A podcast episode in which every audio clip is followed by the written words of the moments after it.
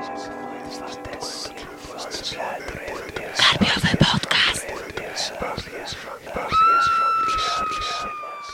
Witam wszystkich bardzo serdecznie w kolejnym odcinku Karpiowego Podcastu. Dzisiaj jesteśmy we dwójkę. Ja się nazywam Agnieszka Brodzik, a ze mną jest, ze mną będzie rozmawiał Michał Rakowicz. Michał, przywitaj się.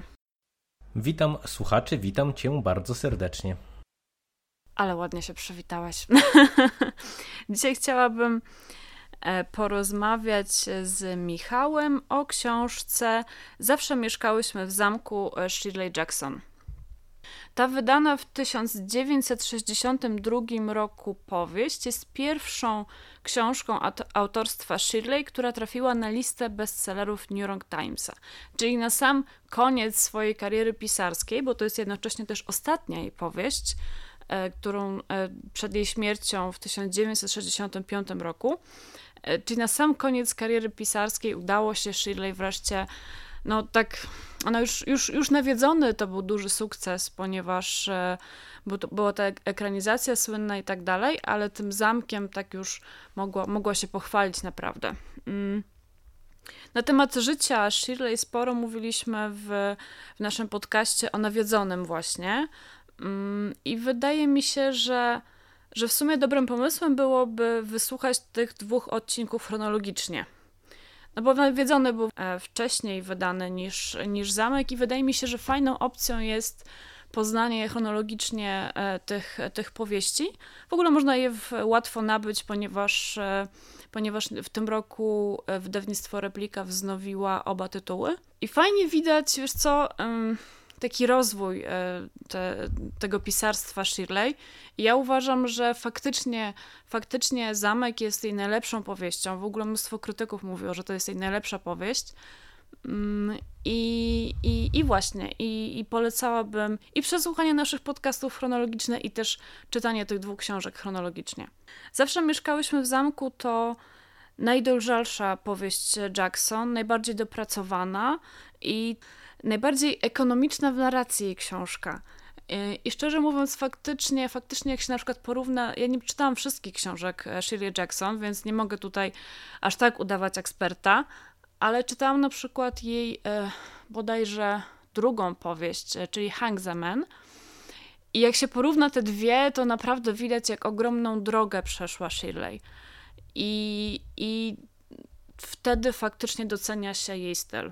I ta ekonomiczność przekłada się też na sposób odkrywania historii przed czytelnikiem. Oto mamy siostry Blackwood, mieszkające w starej rodowej posiadłości razem z niepełnosprawnym wujem Julianem, którego takie niezbyt składne wypowiedzi zdradzają nam tragiczne wydarzenia z przeszłości. Cała rodzina Blackwoodów, nie licząc tej trójki, zginęła otruta arszenikiem ukrytym w cukrze. O zbrodnię została oskarżona Constance, czyli starsza z sióstr, ponieważ to ona zawsze odpowiadała za przygotowywanie posiłków, a do tego jako jedyna nie miała w zwyczaju posypywać cukrem borówek. Więc ukrycie arszeniku akurat w cukrze, gdy cała rodzina zasiadła do jedzenia borówek, wydało się oczywiście podejrzane. Constance udało się co prawda wybronić w sądzie, no jednak mieszkańcy pobliskiego miasteczka niekoniecznie uwierzyli w jej niewinność. I siostry Blackwood, bo drugą główną bohaterką powieści jest jej młodsza siostra Merricat, od czasu otrucia cierpią z powodu takiego bardzo wyraźnego ostracyzmu. Ta nierozwiązana tajemnica śmierci Blackwoodów jest powodem, dla którego niektórzy nazywają książkę kryminałem. Ja się spotkałam w ogóle na Wikipedii z tym, że tam jest mystery to jako podpisane, ale myślę, że tutaj warto po, na samym początku podcastu podkreślić, że Zamek w ogóle nie jest, nie jest powieścią gatunkową. I wydaje mi się, że wiele negatywnych recenzji także Nawiedzonego i być może też w przyszłości Zamku wynika właśnie z tego, że ludzie oczekiwali jednak literatury gatunkowej. Powiem to drugi raz w krótkim czasie przy nagrywaniu podcastów. Gdybyśmy nagrywali na YouTubie i byśmy się mogli widzieć, to byś widziała, jak szeroko mi się otwierają oczy ze zdumienia, jak powiedziałaś o kryminale, dlatego że ja absolutnie tej powieści nie odbierałem jako kryminału, ani przez moment. I faktycznie Trudno by tutaj było przypisać Zawsze mieszkałyśmy w zamku do jakiegoś konkretnego gatunku. To jest książka zaskakująca. Ja się przyznam, że kiedy się za nią zabierałem, to celowo nie szperałem po recenzjach, nie, nie czytałem opinii innych ludzi. Znałem tylko twoją bardzo dobrą opinię o, o całości.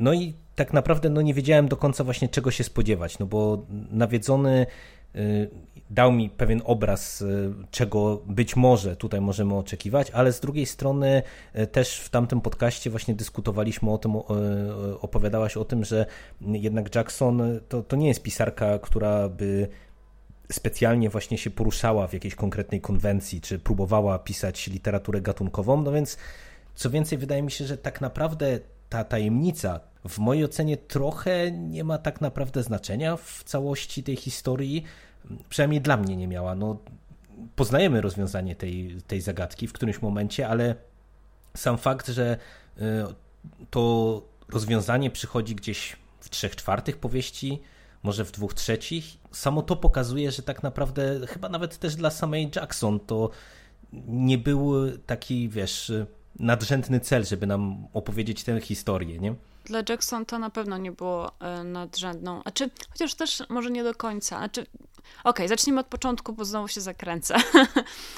Wiesz, ja mówię o gatunkowości z tym kryminałem, to, to, nie jest, to nie jest też tak, że jakoś często się to, że to jest jakoś mocno podkreślane, aczkolwiek no jednak mówi się, że, mm, że to jest... E, może nie horror, ale wiesz, mam wrażenie, że zawsze, jak to się mówi o tej książce, tak się właśnie mm, zastanawia, a może kryminał, a może, no bo nie horror, bo, bo jednak, no jednak Nawiedzony to jeszcze dało się może bronić, że to horror, chociaż, mhm, chociaż tak. Też właśnie już ci, co się nastawiali na horror, to, to z pewnością byli rozczarowani, e, znaczy z pewnością. Zależy, kto ma jakie oczekiwania, ale jednak mogły być mogli czuć się rozczarowani. A tutaj jest jeszcze większa, większy problem, nie? Żeby to jakoś wcisnąć w jakiś gatunek. I właśnie, no, no Shirley nie, nie próbowała pisać gatunkowo. Wręcz wydaje mi się, że przez większość czasu nie pisała, w ogóle nie wchodziła za bardzo w gatunki. A te dwie powieści, fakt, znaczy tam, tym Nawiedzonym tak trochę skręciła w, w fantastykę. Ja, ja trochę rozumiem, dlaczego dla niektórych to może być powieść kojarząca się z kryminałem albo z horrorem, bo ja nie wiem jak... No jednak to jak... jest to morderstwo, tak? No. Jest, jest to morderstwo, to jest raz, a dwa, że tu od, od samego początku czytelnik śledzi tę historię jak na szpilkach, można powiedzieć, bo tu jest tak jakieś od początku budowane napięcie, które stopniowo eskaluje i eskaluje i tak naprawdę my nie do końca wiemy, do czego to wszystko zmierza. Wiesz, mamy eskalację pewnych zdarzeń, więc tutaj no trochę właśnie pod kątem tej, budowania tej opowieści, no to, to ta tajemnica, może nawet właśnie nie tyle samego morderstwa, co tego domu rodzinnego i, i tego, co stoi na przykład właśnie za określonymi decyzjami sióstr i, i tego, jakie życie prowadzą, no to, to faktycznie tutaj jest bardzo mocno wyczuwalne od samego początku. No jeszcze faktycznie, jeżeli chodzi o tajemnicę, to jednak nie zostaje do końca rozwiązana tajemnica przyczyny, dla której, dla której no właśnie nie chciałabym zdradzić kto, ale ten ktoś, ten arszenik do tego cukru wrzucił, nie? To jednak tam jest zasugerowane, że rodzina nie była zbyt dobra dla Constance szczególnie, a Merricat bardzo jest siostrą zżyta i, i było zasugerowane, że ta rodzina niekoniecznie dobrze się, dobrze się odnosiła do, do Constance i dlatego też w ogóle była podejrzewana tak o, o dokonanie mhm, tego tak, czynu, tak. Ale to nie jest do końca powiedziane wprost. Co zresztą tutaj pojawiły się też takie sugestie, że to jest też... W ogóle mam takie przemyślenia, jeżeli chodzi o książki Shirley, że zauważyłam, że, bo słuchałam jednego podcastu, drugiego, coś tam czytałam, e, słuchałam wywiadu z Joyce Carol Oates na temat biografii mm, ru, napisanej przez Ruth Franklin i zauważyłam, że bardzo, bardzo mocno przy analizie e, twórczości Shirley wiąże się różne wątki z książek, z jej życiem. I właśnie to jest z jednej strony fascynujące, bo odkrywając życie Shirley, odkrywasz tak, tak jakby drugie dno tych różnych wątków. Między innymi właśnie tej rodziny, bo ona miała no, bardzo długi konflikt z matką. Tutaj często się przy okazji zamku opowiada taką anegdotę o liście. Ja w ogóle ten list cytowałam kiedyś na, na Karpę, na naszym fanpage'u, że po wielkim sukcesie zamku e, matka e, Shirley napisała do niej list, gdzie no, nie za bardzo się interesowała tym wielkim sukcesem, ale chciała zaznaczyć córce, że jest no, niesamowicie rozczarowana tym, jak brzydkie zdjęcie wybrano do, do artykułu na temat zamku, który się ukazał, nie pamiętam już w jakim, w jakim czasopiśmie, ale w jakimś takim ważnym czasopiśmie. Nie wiem, czy to był Times, czy może właśnie New Yorker, może, nie, nie, nie pamiętam już który. I, i właśnie, zamiast pogratulować jej tego wielkiego sukcesu, to była no, zupełnie rozczarowana tym, jakie brzydkie zdjęcie tam zamieszczono. W ogóle widziałam to zdjęcie, faktycznie jest niezbyt korzystne, no ale no, to nie jest coś, coś istotnego, tak? I właśnie, i właśnie zawsze przy, przy analizie tej twórczości Shirley podnosi się takie różne anegdoty, a że, że ten wątek to pewnie ma coś wspólnego z tym i z tym wątkiem z życia Shirley. I, i, i niestety moje notatki też tak wyglądają, że, że mam różne rozpisane tam rzeczy i, i podane przykłady z jej życia, więc może, może wiesz, może tu jest ten trop, tak, że, mhm. że, że siostry były po prostu rozczarowane. Mam nadzieję, że nie naprowadzam tutaj za bardzo na wyjaśnienie tej tajemnicy. Ja w ogóle czytałam tę książkę mm, wiedząc już, e, kto to zrobił. I szczerze mówiąc, to nic mi to nie, nie przeszkodziło w, w lekturze. Zupełnie nie, nie. Także to tylko podkreśla, że, że ta zagadka nie jest aż tak istotna, nie? Nie, no ja naprawdę bym chciał to podkreślić, że ona w mojej opinii nie jest istotna. Ja uważam, że nawet znając od samego początku yy, tę konkretną informację, to tak naprawdę to nam absolutnie nie psuje zabawy, bo yy, to, co dla mnie było jakby tak bardzo fascynujące w trakcie czytania tej książki, to to, że udało się Jackson stworzyć książkę, co do której ja przez bardzo długi okres czasu, wręcz do samego końca, momentami się łapałem na tym, że ja nie wiem, co tak naprawdę tu jest prawdą, co tu jest jakąś ułudą, ale nie w takim sensie, że mamy do czynienia tutaj z duchami, tak jak w przypadku Nawiedzonego. To jest jednak powieść stricte realistyczna. Natomiast przez sposób narracji, przez to, że tutaj ta młodsza siostra, czyli Merricat, ma, powiedziałbym, specyficzne poglądy czasem na okolicznych mieszkańców, na życie w domu i, i przez to, że no, znaczną część akcji widzimy jej oczyma, no to nagle, kiedy wiesz, pojawia się w narracji na przykład, nie wiem, komentarz czy w dialogach coś, co jest kontrapunktem dla tego jej punktu widzenia, no to nagle się okazuje, że tak nie do końca to, co, ona, to, co widzieliśmy jej oczyma, wygląda tak samo z perspektywy tych innych osób. I ja tak trochę się zastanawiałem, czy tutaj w ogóle, wiesz, te niektóre elementy tego świata, które poznawaliśmy wraz z Merricat, czy jak one tak naprawdę tam wyglądały z perspektywy tych wszystkich mieszkańców, nie? Jakbyśmy sobie wzięli, nie wiem, na przykład perspektywę Constance, czy, czy ona by też pewne osoby, na przykład, czy pewne sytuacje opisywała w ten sam konkretny sposób, bo przecież tutaj widać na przykładzie chociażby tego kuzyna Charlesa, który się nam pojawia mhm. w którymś momencie powieści, gdzie tak naprawdę, kiedy Constance o nim mówi, no to wyraża się o nim dosyć pochlebnie, a w oczach Merricat, no to on jest prawie że szatanem, takim złem wcielonym, który tutaj właśnie wkradł się w łaski Constance i, i dybie na jej cnotę i majątek pewnie. I to jest, to jest dla mnie fascynujące. To było naprawdę świetne uczucie śledzić powieść i Nie, wie, nie wiedzieć, dokąd nas to wszystko zaprowadzi właśnie, jak, jakie będą rozwiązania, jak się potoczą losy tych postaci i, I do końca tak naprawdę, no, co, co tu się wydarzyło? No bo z perspektywy finału, no to nie wiem, jakie są twoje odczucia, ale myślę, że to też można by spokojnie dyskutować, co tak naprawdę w tym finale się wydarzyło. Tak, finał jest z pewnością bardzo tajemniczy i ja trochę, nie widzisz mnie, więc, więc nie wiesz, ale jak powiedziałeś, że tam absolutnie nie ma nic nierealistycznego, to trochę się uśmiechnęłam pod nosem, bo bardzo podoba mi się, znaczy wiem, że to jest mało prawdopodobna interpretacja i to pewnie jest nadinterpretacja, ale mi się podoba y, jednak takie podejście, że tam na koniec nie do końca wiadomo, co się naprawdę mhm, zdarzyło. Tak, tak, tak. Ja, ja cię w pełni rozumiem. I mhm. Podoba mi się też na przykład w pewnym momencie ten wujek Julian mówi, że Merricat umarła w przytułku w momencie, kiedy Constance trafiła do więzienia, do aresztu.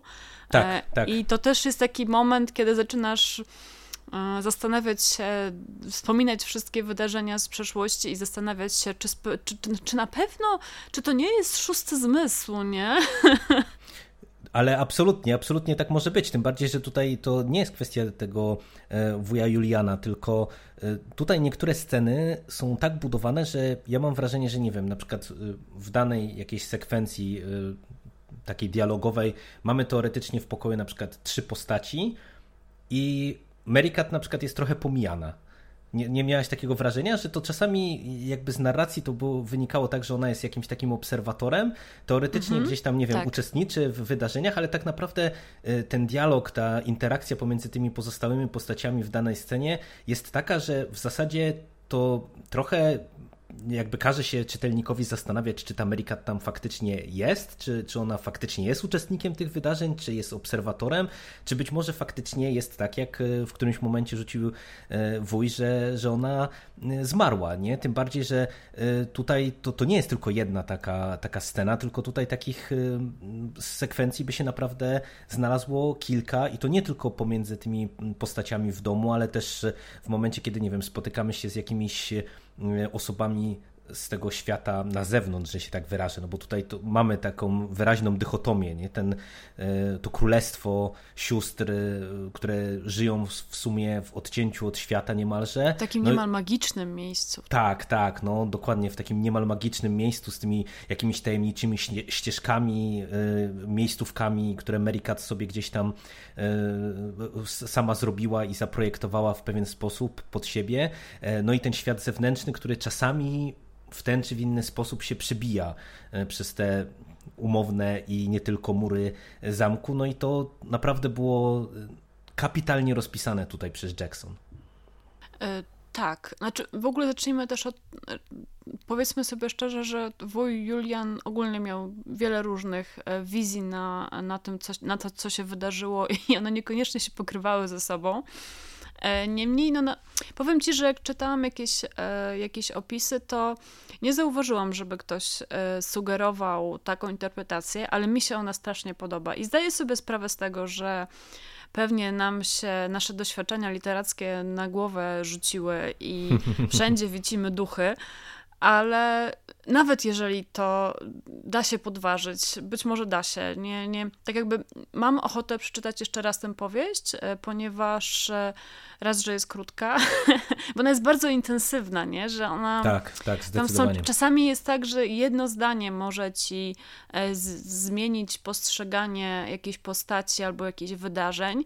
W ogóle uważam, że tak naprawdę to, że ja poznałam rozwiązanie tej zagadki wcześniej, tak naprawdę pomogło mi lepiej zrozumieć tę powieść, bo wydaje mi się, że jeżeli ktoś poznał dopiero w trakcie tą odpowiedź, to wiele skorzysta na tym, na powtórnej lekturze, bo dużo uwag Merricat jest takich dwuznacznych w momencie, kiedy, kiedy wiesz, kto, kto to zrobił. I, I to jest fajne i to jest super i uważam, że to jest jedna z tych, z tych, jeden z tych utworów, który naprawdę warto przeczytać powtórnie. To jest taka, taka intensywna książka, że, że jedna lektura to jest, to jest być może za mało, żeby ją dobrze poznać i że można z kolejnej lektury też wiele wynieść. A powiedz mi, bo, bo tak od kilku minut kombinuję, żeby ci zadać takie pytanie. Ile lat ma Merricat? Nie wiem, czy to w tekście pada, ale wydaje mi się, że Ona jest młodą dziewczyną, nie wiem, piętnaście, szesnaście lat? osiemnaście. osiemnaście. To jest właśnie coś, na co zwracają uwagę, na co zwracała uwagę na przykład Ruth Franklin w swojej biografii, że Merricat sprawia wrażenie dziewczyny takiej no, młodej nastolatki. I ja też jak czytałam, to nie zwróciłam uwagi na to, że, że no, musi być w tekście powiedziane, że ona ma osiemnaście lat. A no właśnie, sprawia wrażenie, jakby tutaj taka sugestia padła, że w momencie, kiedy no, wydarzyła się rzecz tragiczna w jej życiu, tak, e, czyli, czyli umarła jej rodzina, to że ona tak jakby zatrzymała się w rozwoju e, mhm. emocjonalnym i umysłowym i faktycznie tak, tak czuć, nie, w tej książce. Zdecydowanie, no ona tak z charakteru, ze sposobu postępowania... Taka infantylna z... jest. Nie? Tak, tak, no to, to ewidentnie widać, że to mentalnie jest tak naprawdę dziecko, więc no faktycznie, jeżeli ona ma osiemnaście lat, to tego absolutnie nie czuć, ale to też z kolei, ja ci powiem, że to trochę podbudowuje na przykład taką przełamującą ten realizm, interpretację całości, no bo, tak. mhm. no bo to w sumie też mógłby być właśnie taki wiem, wiem, motyw tłumaczący tak naprawdę wiesz, pe, pe, pewne no, elementy tej tak. powieści. Nie? Ale widzisz, właśnie, kurczę, może jednak przeczytam jeszcze raz i spróbuję czytać, tak jak ludzie właśnie po szóstym zmyśle drugi raz oglądają i sprawdzają, nie? Czy, czy się wszystko zgadza. I, i ciekawe, czy, czy ta interpretacja by zniosła taką powtórną lekturę. Wydaje mi się, że mogłoby tak być, bo tak jak ty wspominałeś, że większość czasu poznajemy wydarzenia z perspektywy Merricat i one są, o ile to, co mówi wuj Julian, no to wiadomo, że połowa tego to, to jest takie, to są jego urojenia, bo ma jakąś, demen, jakąś formę demencji starczej. Natomiast no, Merricat jest taka bardzo, um, wydaje się jednak sporo rzeczy konfabulować i, i trzeba być uważnym i czytać uważnie to, co ona, to, co ona mówi. Albo to, co myśli, bo w narracji są jej myśli.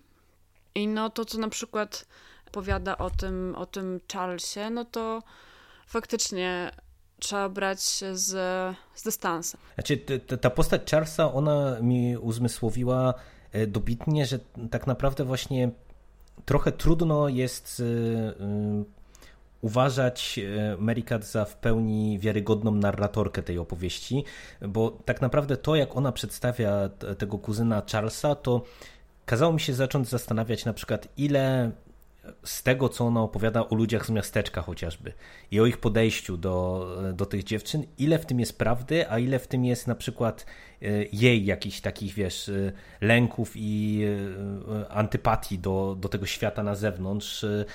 No, no bo tak no, naprawdę... Tu się no... z tobą nie zgodzę, mhm. dlatego że to, co się dzieje w finale, dobitnie pokazuje, że to nie były urojenia i, i przewidzenia, tak? Oni udowodnili, że że tak naprawdę ta antypatia w stosunku do sióstr Blackwood była większa niż jeszcze im się wydawało.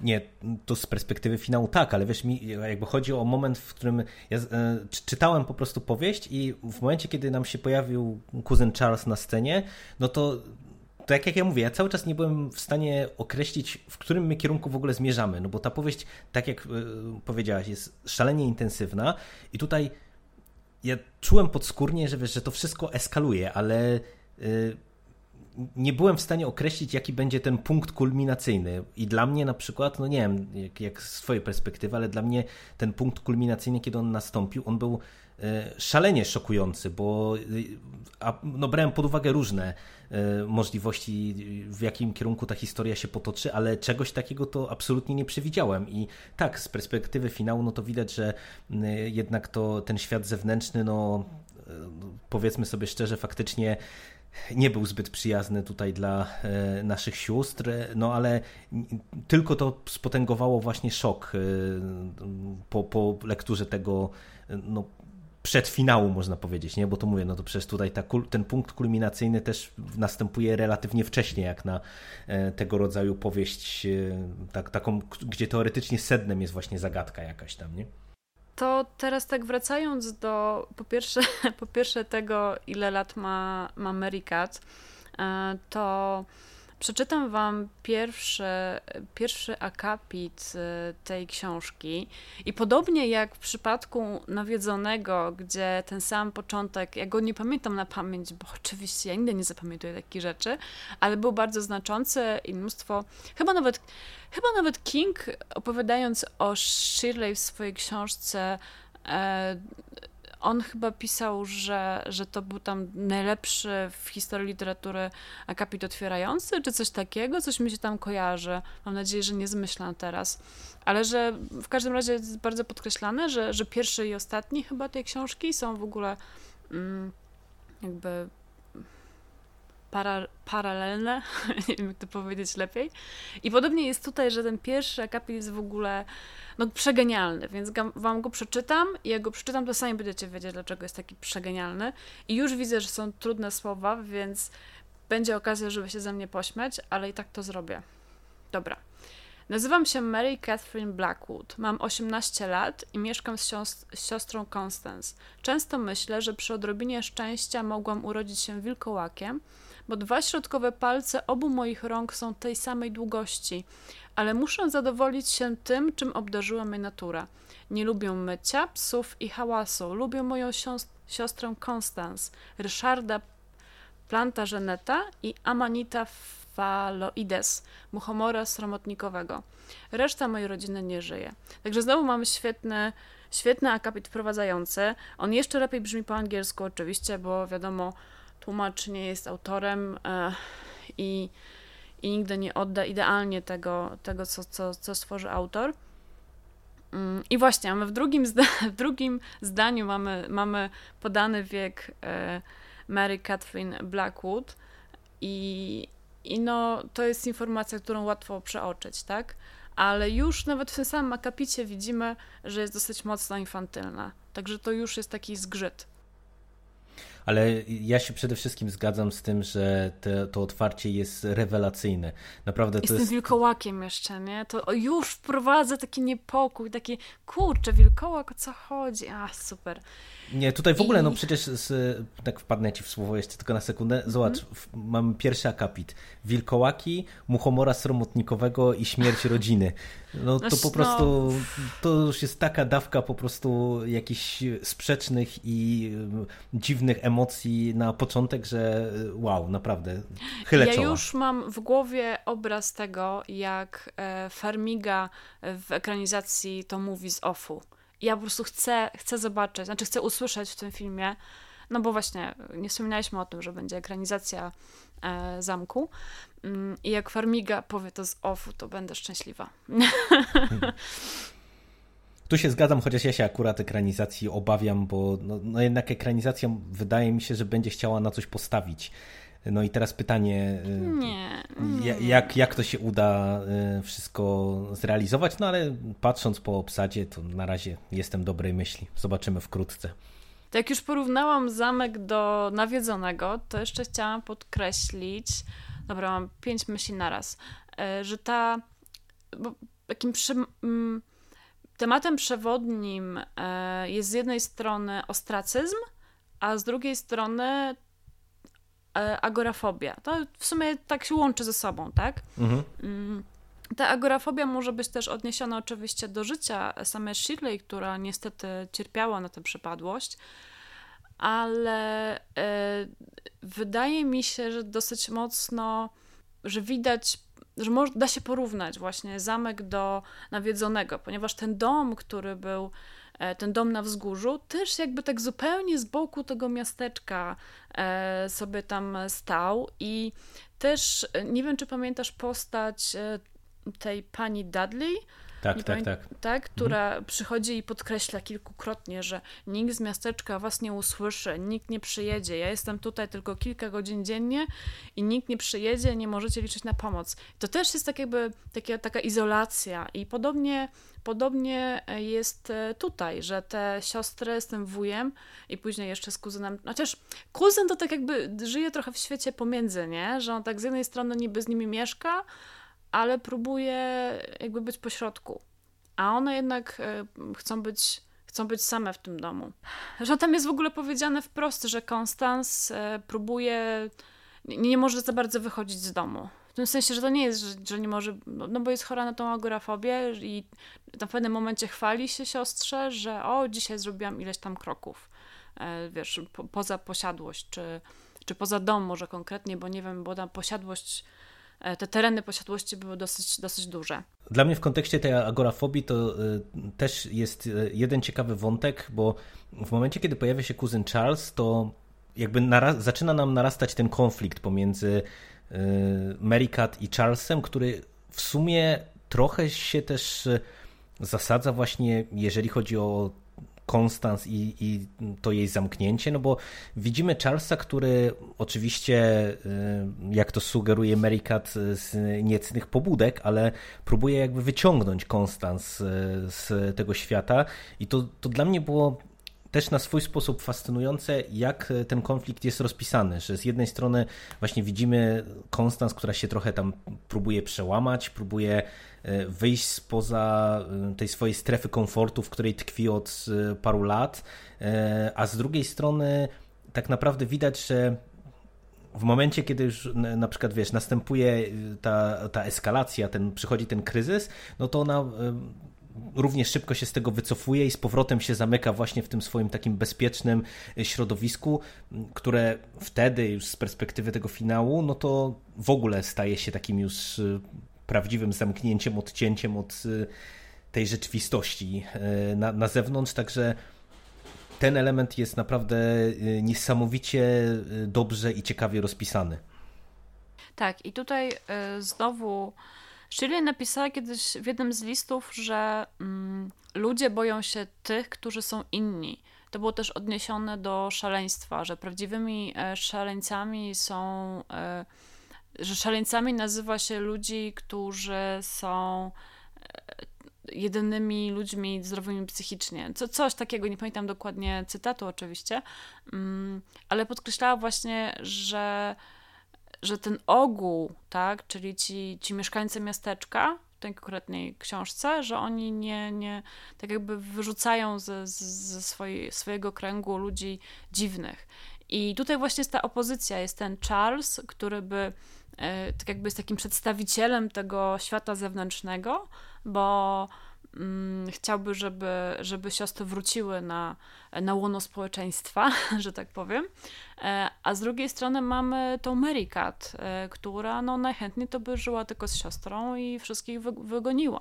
Dlatego tutaj mi się w ogóle podoba też ta interpretacja, że, że to nie jest tylko tak jakby granica taka, wiesz, na zasadzie właśnie, że posiadłość Blackwoodów a miasteczko, mhm. tylko być może właśnie granica między jednym, między światem żywych a zmarłych.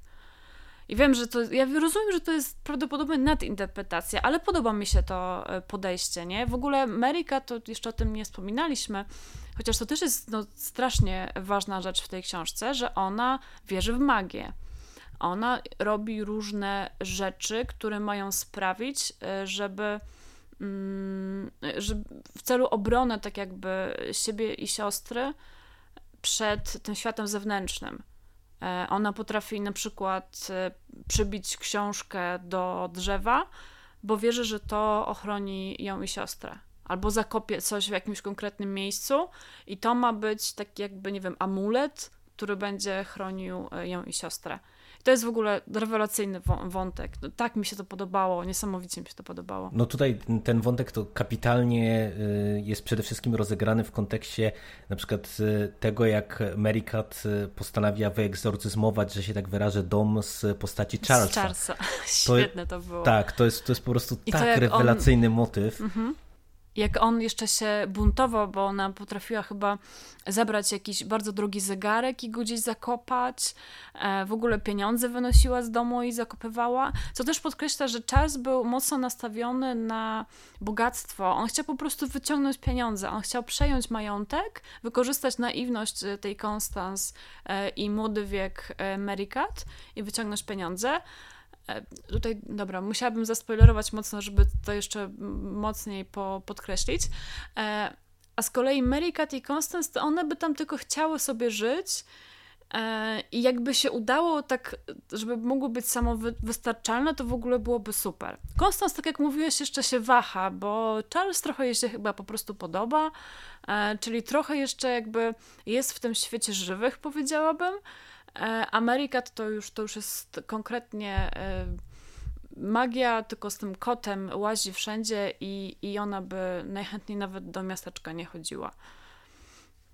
Aczkolwiek no, mamy tą, w sumie jedną z pierwszych scen, jak idzie do miasteczka, co też jest w ogóle świetnie, kapitalnie rozegraną sceną, jak ona e, jest na przykład, że idzie, idzie ulicą i chyba coś liczy, tak, e, swoje kroki, żeby nie myśleć o tym, jak ludzie na nią patrzą. I takie mnóstwo takich magicznych, różnych e, rytuałów, powiedziałabym. Ale, ale tych rytuałów tu jest pełno. Te siostry w zasadzie cały swój świat mają ustawione pod różnego rodzaju jakby rzeczy cykliczne, takie rytualne wręcz, bo właśnie, wiesz, mamy powiedziane, że jak dziś jest wtorek, to idę tylko do furtki, żeby zobaczyć coś tam. Jeżeli jest tam czwartek, strzelam z tymi dniami tygodnia, bo to pewnie nie tak było.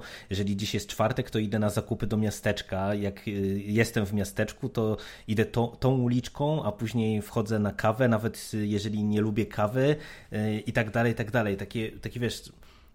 Coś, co w zasadzie no od razu, jak jest ta pierwsza sekwencja w miasteczku, od razu pokazuje, że z tym światem przedstawionym, czy z tą bohaterką w tym świecie przedstawionym coś jest bardzo nie tak, no bo przecież ona nie zachowuje się normalnie idąc, nie? I z jednej strony widzimy ten ostracyzm tego, tego społeczeństwa, ale z drugiej strony patrząc na zachowanie Merricat podczas wizyty w miasteczku, no to, to widać, że... Tutaj coś to, na tyle nie, nie gra. Się, tak, że, że nie właśnie. Dziwisz się tym ludziom. Do, dokładnie tak, że to w sumie no. to, to wiesz, to nie jest tak, że od razu my tych mieszkańców widzimy jako postaci negatywne, tylko nie, za, nie. zastanawiasz się, dlaczego czy, czy, czy coś w tym nie jest, w tym podejściu, mm-hmm. nie? Co, co się za tym kryje. I to też właśnie, jest świetna rzecz. Właśnie, bo to nie jest tylko rzecz. Ostracyzm ze strony mieszkańców miasteczka, ale też wyraźne od. odseparowanie się tych sióstr, że to one stawiają jakby tą granicę. Ja mhm, w ogóle w pierwszej tak. chwili, dopóki nie, nie wydało się więcej informacji o przeszłości, to ja byłam pewna, że to one nie chcą mieć nic wspólnego z tym miasteczkiem. I że to nie jest do końca tak, że, mm, że to miasteczko je odrzuciło, tylko właśnie, że to one nie chciały. Mm, co jeszcze chciałam powiedzieć? A, że to, że ty mówisz, że z tą bohaterką jest coś mocno nie tak, to jest charakterystyczna cecha. Nie chcę mówić, że całej twórczości Jackson, ale z pewnością tych dwóch książek, które omawia, omawialiśmy. Dlatego, że ja mam wrażenie, że te postaci są tak teatralnie przerysowane. W ogóle wiele osób zarzucało to Jackson, że te postaci są nienaturalne, że zachowują się dziwnie, że mówią dziwne rzeczy. I to jest tak naprawdę urok tych książek, że to nie jest do końca takie realistyczne. Eleanor w Nawiedzonym też była taka mocno przesadzona w pewnych momentach, że tam każda z tych postaci, z, z tego, z tej piątki, nie, czwórki postaci, tych głównych takich, każda miała jakieś kilka charakterystycznych cech, które są tak jakby przejaskrawione w, w, w całej opowieści i to świetnie gra, a tutaj już Shirley poszła jeszcze dalej z tym przejaskrawieniem i no moim zdaniem fenomenalnie to wychodzi. No doskonale to gra, bo tutaj Shirley sobie doskonale radzi z balansowaniem na tej granicy, bo to nie jest łatwe, łatwe żeby poprowadzić postać tak niejednoznaczną, która właśnie wiesz, zachowuje się tak, jak się zachowuje, mówi to, co mówi, tak żeby nie popaść właśnie w przesadę, żeby to nie wydało się w którymś momencie na przykład śmieszne albo irytujące, a to nie, no to po prostu jest tak dobrze zrobione od tej strony pisarskiej, że wiesz, tutaj ani przez moment czytelnik nie ma poczucia, że, że to jest właśnie spaprane, przynajmniej ja nie miałem takiego poczucia, wiesz, przesady, że gdzieś tutaj Jackson poniosło, tylko było widać, że ona realizuje po prostu jakiś tam swój konkretnie z góry założony plan na tę postać i to naprawdę jest fenomenalna robota. To, to jest bardzo duża sztuka. No i, i tak, i to się udało tutaj pod każdym jednym względem, tym bardziej, że to nie chodzi tylko o Merricat, ale tutaj właśnie wszystkie te postaci dramatu naprawdę, nawet jeżeli mają rulki niewielkie i jakoś tam ograniczone, no to są świetnie rozpisane po prostu. Tak, nie wiem, czy pamiętasz, taki dialog z początku książki, jak przychodzą dwie kobiety do Constance mhm, na podwiedzinę. Tak, tak. Merricat w ogóle jest tak wrogo do nich nastawiona, bo o ile dobrze pamiętam, to chyba nie jest dzień odwiedzin czy coś takiego, że tak jakby zaburza ich, ich tak, rytm ten, ten dnia. Plan. Mhm. I właśnie nawet ta, w ogóle ten dialog był tak świetnie rozpisany. To jest w ogóle sto procent Shirley w Shirley, czyli nie dość, że pokazała czytelnikowi duży fragment tych wydarzeń z przeszłości, bo tam było dużo powiedziane o tym zatru- otruciu i tak dalej, ale jednocześnie stworzyła na potrzeby no, jednej sceny dwie świetne postaci kobiece, gdzie jedna próbuje za wszelką cenę zachować takie pozory kurtuazji, wiesz, że my nie będziemy o tym rozmawiać, bo to są takie no, niewygodne tematy, wiesz, że tabu i tak dalej. A, a druga z kolei aż ją świerzbi, żeby, żeby no, powiedzieć wprost, co tam się stało. I to jest no, no, świetna, świetna sprawa.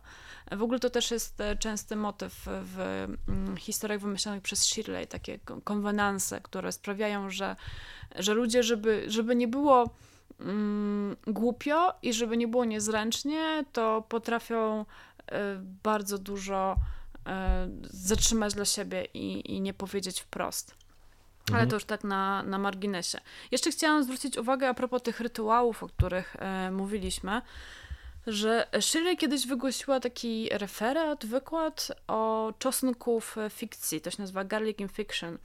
Um, I ona wymyśliła coś takiego, że żeby zainteresować czytelnika, to um, autor potrzebuje takiej przyprawy e, tego czosnku, e, czyli takich e, sztucznie...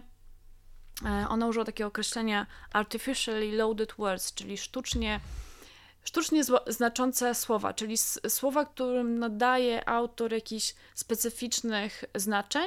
I to nie są tak jakby, nie, to nie są motywy, które się powtarzają, to nie są symbole, które się powtarzają, bo ona twierdzi, że to by było za dużo, że to już było za dużo tego czosnku w tej potrawie.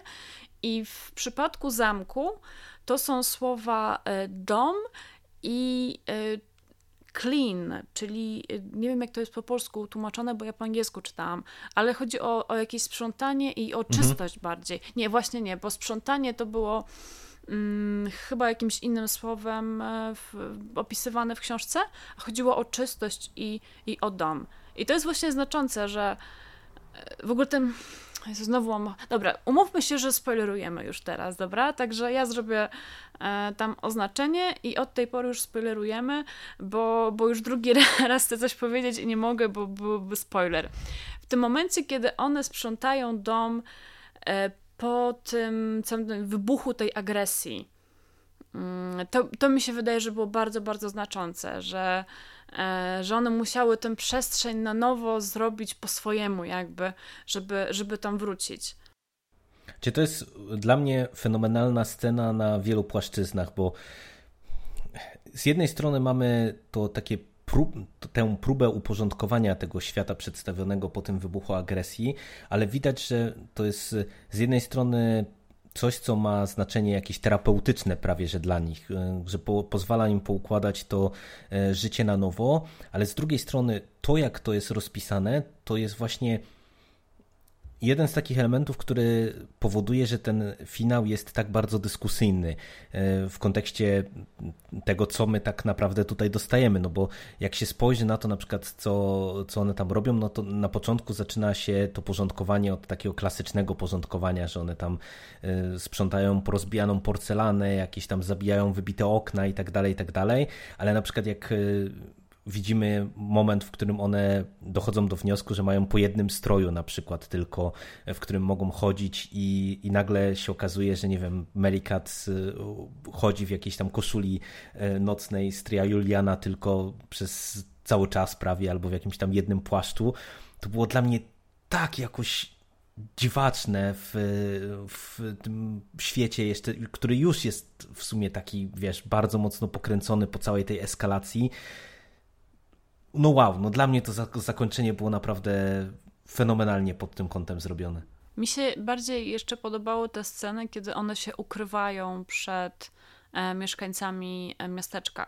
bo oni potem przychodzą, żeby dawać im takie prezenty, że tak mhm, odkupić tak, trochę tak, tak. Swoją, swoją winę i one się ukrywają i dla mnie to był to był ten moment, kiedy upewniłam się w swojej tej interpretacji o duchach. No ja byłam, mhm. czytałam to z przekonaniem, że, że Shirley sugeruje, że one że one po prostu umarły w trakcie tego pożaru. Tak, ja, ja też jestem prawie pewien takiej interpretacji, że, czy słuszności tego rodzaju interpretacji, tym bardziej, że nie wiem, czy zwróciłeś uwagę, że tak naprawdę w końcówce mamy taki pewien przeskok czasowy, gdzie można powiedzieć, że nagle widzimy, nie wiem, tam jakieś dzieciaki z miasteczka, które podchodzą już do tej posiadłości na zasadzie takiej, jak się podchodzi do każdego nawiedzonego domu, że mamy taki motyw jak z filmów, nie, że ale tutaj to nie zapukasz do tych drzwi, bo, bo tam żyją te właśnie stare siostry, których nikt od dziesięciu lat nie widział na przykład i ja tak w tym momencie stwierdziłem, że no, to jest niemożliwe, żeby one przeżyły ten pożar. To jest, one zginęły to jest w tym pożarze. Żywcem... Żywcem wyjęte z horrorów, ten motyw z tymi tak, dzieciakami. Tak, tak, tak. I to po prostu to fenomenalnie gra, bo to też pokazuje właśnie jak Jackson panuje nad całą tą opowieścią, że ona nie pokazuje nam nic wprost, ale daje bardzo wyraźną sugestię taką właśnie na przełamanie tego realizmu, z którym mieliśmy do czynienia wcześniej, a z drugiej strony no można powiedzieć, że też jeżeli ktoś chce się trzymać tych, tego realizmu, no to, to można powiedzieć, że no w sumie no każdy nawiedzony dom właśnie ma taką jakąś swoją legendę, no i to, to też jakoś da się podbudować, ale dla mnie jednak ta interpretacja nadnaturalna w tym momencie jest, czy nadnaturalna, no ona jest realistyczna, tylko po prostu no już postaci nie funkcjonują w tym domu, można powiedzieć, to co widzimy jeszcze z perspektywy narracji, nie? A mi się jeszcze podobało, to, znaczy tak jeszcze myślałam o tym momencie, kiedy Merricat podpala dom. Znaczy no on to robi niechcący, tak? Bo ona po prostu chciała się pozbyć Charlesa i ona tam zrzuca chyba palą fajkę, tam papiery, coś takiego tam było. Mhm. I to w ogóle mi wygląda, jakby ona była takim złośliwym duszkiem, takim poltergeistem, nie? Że wiesz o co chodzi. Tak, znaczy wiesz, ona... to... to... To, to też mhm. w ogóle sugeruje właśnie trochę to, o czym też wspominaliśmy tak mimochodem, że w zasadzie to trochę nie wiadomo, czy Merricat czasami faktycznie, tak jak Julian w którymś momencie powiedział, nie umarła te lata temu, dlatego że to, co ty wspomniałeś, że ona niechcący tam podpala ten dom. Dla mnie to, nawet to jest dyskusyjne, czy ona to robi niechcący, bo zwróć uwagę, że to jest moment taki krytyczny wiesz, z punktu nie, widzenia niechcący, relacji. Niechcący na zasadzie, że... że ona udaje tak trochę, że to jest niechcący, wiesz. Znaczy, mi się wydaje, że... Yy... Znaczy, dobra, mówiliśmy o tym, że ona jest, że nie możemy jej do końca ufać, więc to jest jedna rzecz. Druga sprawa, że ona jest jednak mocno infantylna yy, i mogła sobie nie zdawać sprawy z konsekwencji, że ona może myślała, że faktycznie coś tam spłonie, ale nie, że cały dom. Wiesz o co mhm. chodzi. Wiem, Zresztą, no nie oszukujmy się, ten pożar nie byłby tak poważny i nie byłoby tak poważnych zniszczeń, gdyby mieszkańcy miasteczka tam nie dołożyli swojej symbolicznej cegły, że tak powiem, tak? Cegły mhm. w, w okno. No. Jasne. Natomiast to, to i tak...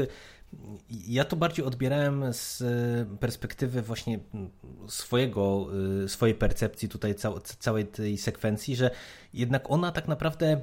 Po prostu w ten sposób zdecydowała się na dosyć radykalny krok, ale na krok, który pozwolił jej zatrzymać Constance dla siebie, no bo wiesz, tutaj byliśmy bardzo mocno na rozdrożu, tu Constance już zaczęła mówić właśnie o tym wyjściu na świat, o tym wyjściu poza domostwo, jakichś wizytach w miasteczku i tak dalej, i tak dalej i tutaj ten, ten konflikt, który w, w tym momencie można powiedzieć wybuchł bardzo mocno, jeżeli chodzi o, o, o to starcie właśnie tego świata zewnętrznego i, i domu, no to jest oczywiście jedna warstwa w tym momencie, ale dla mnie to było szalenie, szalenie ciekawe właśnie, żeby spojrzeć na to jako na coś, co właśnie stanowiło takie, taką kulminację, wiesz, walki o duszę Constance, można powiedzieć, nie? O jej zatrzymanie właśnie po tej, po tej mojej stronie z perspektywy Merricat i niedopuszczenia do tego, żeby jednak ten świat zewnętrzny ją zabrał, nie? Także naprawdę tu można, myślę, się bawić w różnego rodzaju interpretacje różnych sekwencji i różnych motywów mhm. w tej powieści. A przy tym to też znowu jest motyw, który się powtarza w literaturze grozy, że taki, wiesz, zazdrosny duch jakby, mhm. który próbuje zatrzymać bohatera w domu, zagrażając mu. Czyli po prostu Merricat, no, zabi- tak, bo to już też możemy powiedzieć, że to Merricat. W ogóle jestem ciekawa, ile osób po moich, po moich uwagach wcześniejszych domyśli się, że to Merricat, bo tam momentami już tak mówiłam, że to było takie dwuznaczne. W każdym razie, no, Merricat wprost, no, wcześniej zabiła rodzinę i ich nie chciała zatrzymać w domu, a potem musiała zabić też Constance i już jej duszę, jej ducha zachować. I dlatego też mówiłeś o tym, że one mają tylko po jednym tak, ubraniu. Tak, I to do, też do, właśnie pasuje tak. mocno mhm. do, do tej interpretacji. Także mówię, ja się trochę dziwię, że, mm, że tyle się... Mówię też, no, nie mogę powiedzieć, że przeczytałam wszystkie interpretacje e, tej książki, ale kilka przeczytałam i, i tam jakoś nikt nie sugerował e, czegoś takiego. A no to ja jestem bardzo się, zaskoczony, naprawdę. Mi się od razu, od razu mi się narzuciło i ja w trakcie lektury, no... no byłam przekonana, że, że Shirley to tak dosyć, że tak jawnie to sugeruje. A to, to jest w ogóle książka, którą Shirley pisała mm, kilkukrotnie, znaczy no, co najmniej dwukrotnie, w sensie, że najpierw w ogóle zaczęła, inaczej to miało wyglądać, że e, to miały być dwie siostry, które razem spiskują, żeby otruć e, męża e, jednej z nich. Nie? I to mhm. w ogóle też mi się podobało, bo, bo, bo ja bym od razu powiedziała, że, że Shirley chciała w książce zabić swojego męża, bo on, on był strasznym dupkiem dla niej. To też jest, e, że ją zdradzał, że e, na przykład nie chciał wchodzić do jej pracowni, bo, bo miała za duży bałagan, że mówił jej, żeby nie pisała tyle listów, bo tylko traci pieniądze, bo każda godzina jej pisania to tam wyliczył, że kosztuje tyle i tyle. W sensie, mhm. że wiesz, że mogłaby pisać robić coś pożytecznego umownie. Tak, tak, na tej zasadzie. Że ona się zajmowała w domu wszystkim, że on nawet herbatę sobie sam nie robił, a, a i tak ją cisnął, żeby, żeby pisała. No i, no i był dla niej naprawdę bardzo niefajnym człowiekiem, także, ale potem zmieniła to, mm, zmieniła to właśnie na, na tą Merricat i Constance. Mm, większą część książki w pewnym momencie wyrzuciła i napisała od nowa i w ogóle dużo przepisywała w tej książce. I to widać, bo tam każdy akapit jest taki, wiesz, wycyzelowany, że, że tu jakaś sugestia, tutaj jakieś słowo, które można rozumieć dwuznacznie, tu jakiś symbol, tu jakieś... Naprawdę, świetna, świetna sprawa. Także to jest niby krótka książka, ale tak jak mówiłam, fajnie jest ją przeczytać dwa razy i ja też z pewnością drugi raz ją przeczytam. Zdecydowanie warto, bo to ewidentnie przy, drugim, przy drugiej lekturze tu będzie można odkrywać kolejne warstwy tej opowieści, inaczej spojrzeć na pewne sceny. Świetna rzecz. No i, i to, co ty mówisz o, o tym takim przypisywaniu całości, no to przede wszystkim widać też pod tym, pod tym kątem, jak to jest dopracowana w najmniejszym szczególe książka i jak ona jest właśnie intensywna, bo tutaj intensywna bardzo w zasadzie tak. no, no nie ma zbędnego akapitu. Tu każde prawie słowo w tej powieści ma swoje znaczenie, ma swoją funkcję. Tutaj, wiesz, tak jak się nieraz mówi o, o książce, że nie wiem, że można by spokojnie jedną trzecią wyrzucić, to tutaj to jest przykład nawet na powieść, gdzie tak, że tu po prostu no nic, kompletnie, kompletnie wszystko jest na swoim miejscu i wszystko y, gra idealnie. I to, co mówiłam na samym początku podcastu, to jest ekonomiczna książka. W tym sensie, że masz bardzo mało tekstu o bardzo dużym znaczeniu i, duż, i, i intensywnej treści. I zwróć uwagę, ja mam ciągle na komputerze obok wyświetlony ten pierwszy akapit.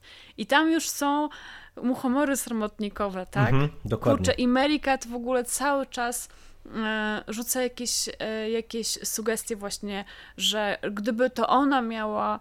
No chyba pojawia się na taki moment, że gdyby to ona miała kogoś tam otruć, e, to użyłaby tego i tamtego. Tak, I ona to z Charlesem tak już, parę jak razy już pogrywa. Wiesz, jak już wiesz, że to ona zrobiła, no to...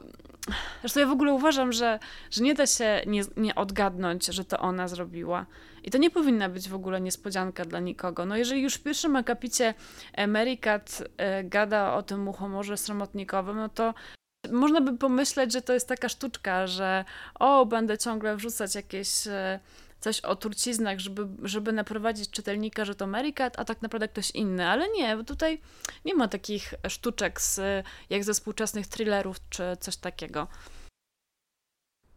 No, ja się zgadzam. No to, to jest po prostu no, niepotrzebne. No, to, to, ta zagadka, ona naprawdę z punktu widzenia całości nie ma większego znaczenia. No, tak naprawdę troszeczkę może wiedząc to, co wiemy, no to właśnie można spojrzeć in, inaczej na pewne dialogi pomiędzy Merricat i poszczególnymi postaciami. No i ona tak naprawdę trochę rzutuje na całej tej relacji siostrzanej, no bo jednak widzimy w tym momencie, że no, Merricat zrobiła to, co zrobiła dla siostry, no a to jak się Constance zachowuje w stosunku do niej, no to też gdzieś tam można powiedzieć, no to jest pewnie nie bez znaczenia, ale, ale mówię, całościowo naprawdę sama zagadka jako zagadka to dla mnie jest trzeciorzędna nawet powiedziałbym. Znaczy nie wiem, co masz na myśli mówiąc trzeciorzędna. Znaczy, że to nie jest zagadka taka, że czytasz, czytasz książkę po to, żeby poznać odpowiedź. Dokładnie tak, dokładnie o to mi chodzi. Dokładnie o to mi chodzi. To jest po prostu gdzieś tam dalszy plan tak naprawdę, dalsza warstwa tej historii. No powiedzieliśmy już bardzo dużo o tej książce. Bardzo często mówiłeś, że, że używałeś słowa fenomenalna. I myślę, i myślę, że to jest no, dobre słowa podsumowujące całą, całą książkę. Przeczytać ją raz to mało, a jeżeli ktoś nie przeczyta, to bardzo dużo straci. Tak. Ja, tak jak wspomniałeś, u- używam słowa fenomenalne tutaj często, ale z pełną świadomością. Ja powiem otwarcie, że siadając do lektury i będąc na świeżo po Nawiedzonym, który mi się bardzo podobał, tak jak mów, mówiliśmy o, o tym, nam w sumie wszystkim się bardzo podobał, tak jak mówiliśmy o tym w podcaście, to nie sądziłem, że wszyscy, Zawsze mieszkałyśmy w zamku przebije tamtą powieść, a jednak naprawdę uważam, że to jest książka lepsza i, i to jest naprawdę kawał fenomenalnej prozy i, i polecam no jak tylko można najmocniej. To jest naprawdę rewelacyjna książka i, i ja chętnie do niej jeszcze będę w przyszłości wracał. E, bardzo ładnie podsumowałeś i myślę, że możemy się pożegnać już. Do usłyszenia. Cześć. Cześć, dzięki za rozmowę.